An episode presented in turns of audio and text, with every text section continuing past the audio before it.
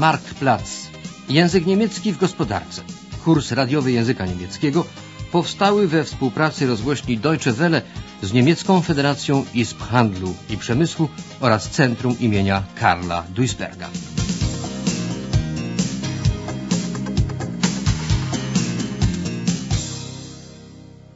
Lekcja dwunasta. Niemiecko-rosyjska międzynarodowa spółka handlowa. W biurze niemieckiego partnera nowo założonej międzynarodowej spółki handlowej panuje minorowy nastrój.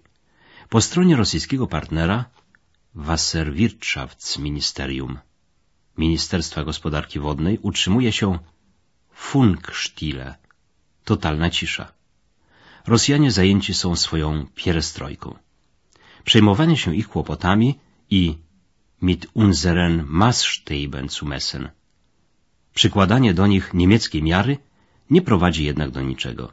Najwyższa bowiem pora mit der Produktion zu beginnen. Rozpocząć produkcję. Das hat keinen Sinn mehr. Es tut sich einfach nichts. Beim Wasserwirtschaftsministerium herrscht absolute Funkstille seit Wochen. Wenn wir nicht bald konkrete Pläne mit den Russen machen, können wir unser Geschäft endgültig abschreiben. Sachte, sachte. Du weißt doch selbst, dass da alles drunter und drüber geht. Perestroika. Das bedeutet eben Umwälzung. Da läuft nicht alles nach unseren Maßstäben. Ja, aber wie lange noch? Wir können doch nicht ewig warten. Die schicken ständig nur irgendwelche Pläne, aber ansonsten passiert nichts. Das rechnet sich einfach nicht mehr für uns. Wir müssen endlich mit der Produktion beginnen. Na, Kater Stimmung. Ich habe hier was für euch, eine Nachricht aus Moskau. Die wird euch bestimmt aufmuntern. Ja, nur sag schon, was gibt's? Es gibt kein Wasserwirtschaftsministerium mehr in Moskau. Was? Kein Wasserwirtschaftsministerium mehr? Genau. Kein Wasserwirtschaftsministerium. Naja, das, das war's dann ja wohl endgültig. Aus der Traum vom deutsch-russischen Joint Venture.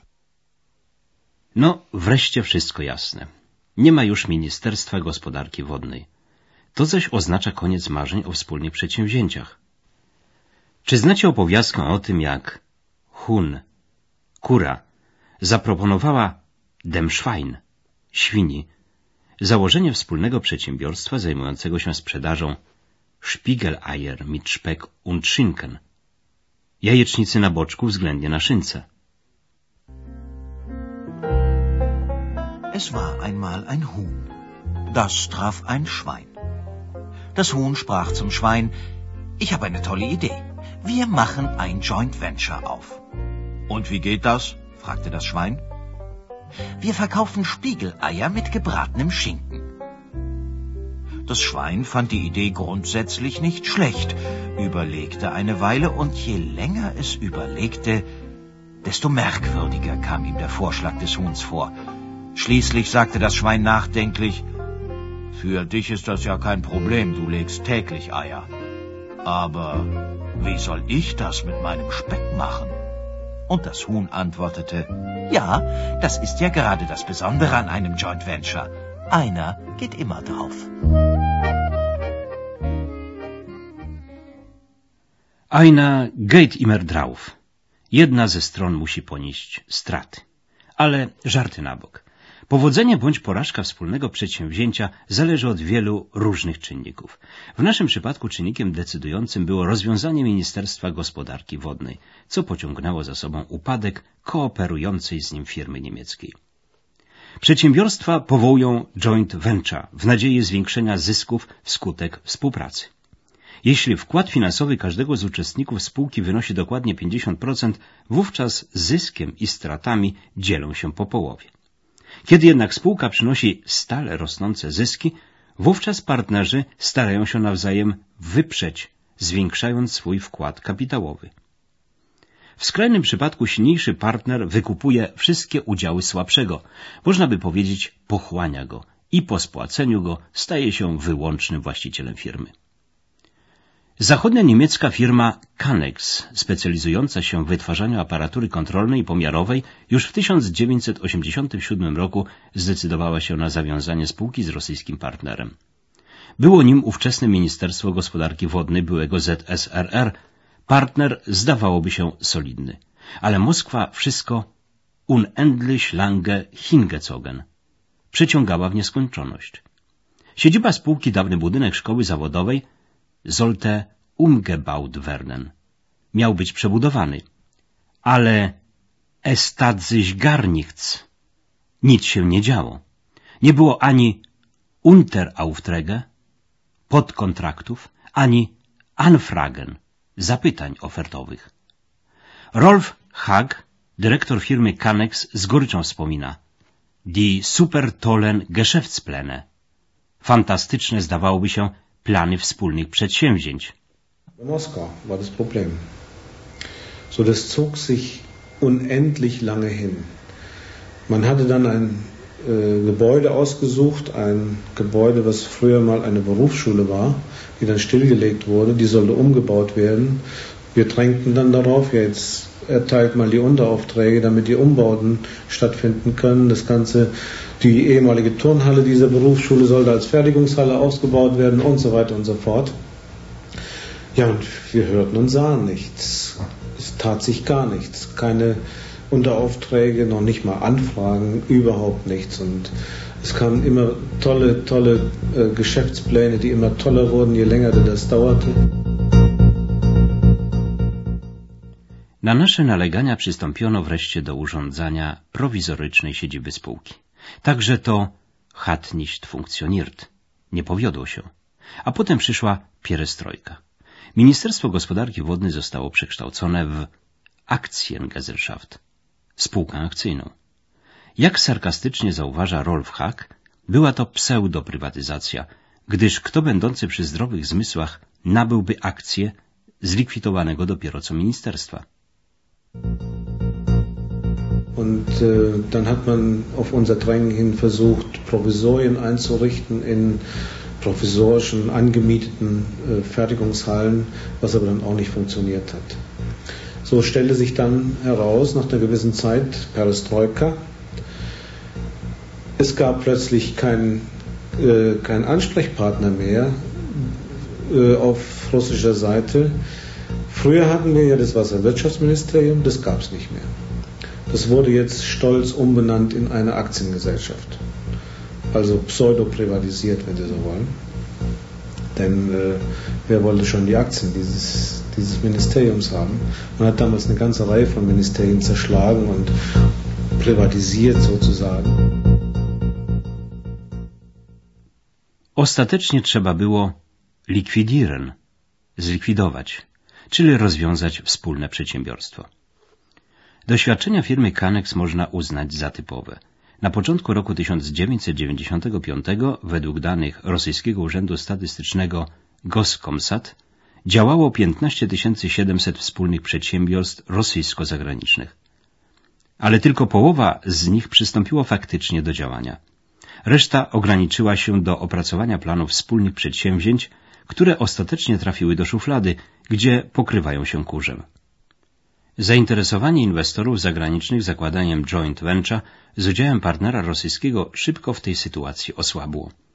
Goskomsat ocenia, że wolumen inwestycji zagranicznych w Rosji w roku 1996 nie przekroczył 2 miliardów dolarów. Sami Rosjanie zresztą wolą inwestować za granicą niż u siebie w kraju. Jak się ocenia, każdego roku z Rosji wypływa od 20 do 30 miliardów dolarów kapitału inwestycyjnego. Z gospodarczego punktu widzenia Rosja jest atrakcyjnym miejscem lokalizacji inwestycji ze względu na jej bogactwa naturalne, jak choćby ropa naftowa czy drewno. Z drugiej strony nie brakuje też głosów krytycznych twierdzących, że inwestorzy zagraniczni najchętniej by się ograniczyli do traktowania Rosji jako kraju surowcowego. Tymczasem głównym atutem Rosji jest jej ogrom i ludność. Oba te czynniki składają się na potencjalny, wielki rynek zbytu przyszłości. Jasne jest, że zagraniczni inwestorzy muszą sobie z tego zdawać sprawę, gdyż nikt nie rozpoczyna produkcji bez zadania sobie pytania, kto to wszystko kupi. Te firmy, które zdecydowały się na uruchomienie produkcji w Rosji przy wykorzystaniu rodzimych surowców, oszczędzają na kosztach transportu i mają zapewniony zbyt na miejscu. Ponadto profitują z niskich stosunkowo kosztów robocizny. Niezrażona początkowym niepowodzeniem firma Canex postanowiła spróbować szczęścia jeszcze raz. Tym razem jej partnerem jest rząd Samary.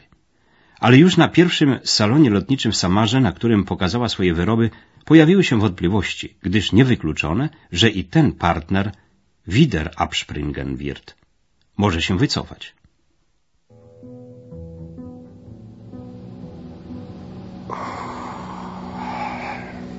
Noch drei Stunden.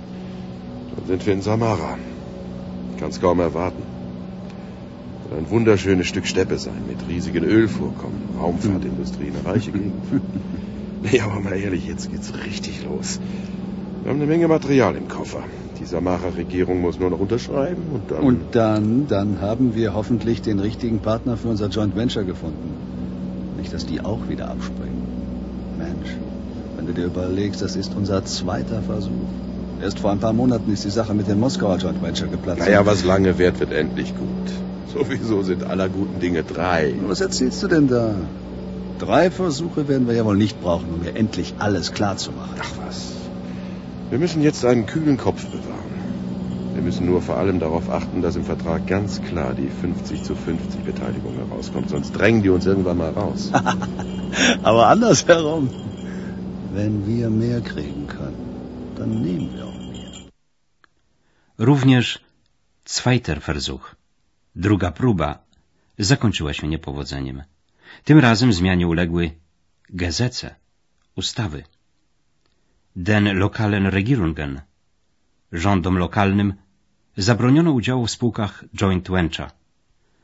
Udział rządu Samary w takiej spółce uznano za illegal, nielegalny. Die Abnahme, zbyt planowanej produkcji stanął pod znakiem zapytania, gdyż tam właśnie miał zająć się partner rosyjski. Jak mówi Rolf Hack, Eines dieser neuen Gesetze lautete, dass lokale Regierungen sich nicht mehr an ausländischen Firmen oder an Joint Venture beteiligen dürfen. Das heißt, von diesem Zeitpunkt ab war die Beteiligung der Regierung des Samara-Gebietes mit den ganzen Abnahmeverpflichtungen für dieses Gebiet, was dahinter stand, waren obsolet. Und die Regierung des Samara-Gebietes war plötzlich illegal an einem Joint Venture beteiligt.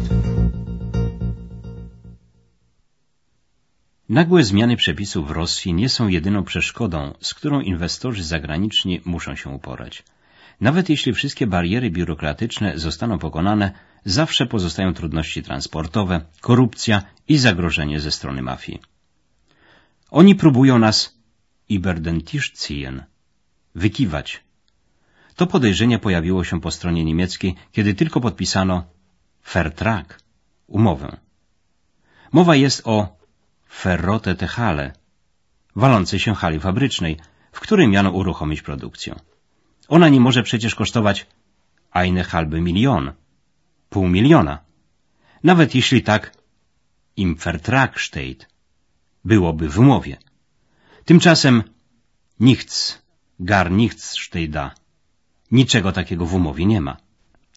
Co więcej, tej hali nie ma nawet w Handelsregister, rejestrze handlowym. Z kolei strona rosyjska niezadowolona jest z Mitarbeiterschulung, szkolenia personelu, na którym jej zdaniem zbyt dużo uwagi poświęca się takim zagadnieniom jak Wettbewerb, konkurencja, czy marketing strategii, strategie marketingowe. Zarzuty tego typu doprowadzają Niemców do pasji. Uważają bowiem, że przejście z Planwirtschaft, gospodarki rozdzielczo-nakazowej, do Marktwirtschaft, gospodarki rynkowej, musi odbywać się stopniowo i wymaga przyswojenia sobie zarówno obowiązujących w niej pojęć oraz reguł gry. Tymczasem Rosjanie sprawiają chwilami wrażenie, jak gdyby uważali, że można to osiągnąć wciskając odpowiedni szalter, przełącznik. Das den Vorsprechen kein Mensch erwähnt. Das ist doch verrückt. Denk doch mal, was hier eigentlich los in diesem Land? Die wollen uns über den Tisch ziehen. Was soll das? Die alte verrottete Halle ist doch nie im Leben so viel wert. Die bricht doch jeden Moment zusammen. Hier steht es im Vertrag. Eine halbe Million. Ja, was ist das überhaupt für ein Vertrag, mit dem Sie da herumwedeln? Raten Sie mal. Der Joint Venture Vertrag wahrscheinlich. Ich kenne den Vertrag selbst sehr gut. Nichts, gar nichts steht da von dieser Halle, Sie haben doch überhaupt keine Halle in das Joint Venture eingebracht.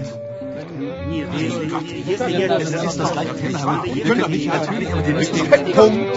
Jetzt Ruhe. Nachhinein. Ruhe. Ruhe. Nun mal ganz langsam. Wenn es die Halle gibt, und es soll ja um noch mehr gehen, irgendwelche Drehbänke und Filteranlagen, dann muss das alles ja im Handelsregister eingetragen sein, schwarz auf weiß. Ist doch ganz einfach. Eure Arbeit ist doch auch nur die Hälfte wert. Ihr kommt hierher, redet was von Mitarbeiterschulung und erzählt was von Wettbewerb und Verkaufsstrategien. Nichts als heiße Luft ist das. Ach ja? Und natürlich wussten Sie das schon alles selbst, ist ja klar. Sie hatten da einfach einen Schalter, den haben Sie umgelegt und aus Planwirtschaft wurde Marktwirtschaft. Ich sage es jetzt mal ganz direkt. Ihr habt doch alle keine Ahnung. Jetzt beruhige dich doch mal. Wir werden sehen, wer hat den längeren Atem. Wir bekommen zurück, was wir in dieses unsinnige Unternehmen gesteckt haben.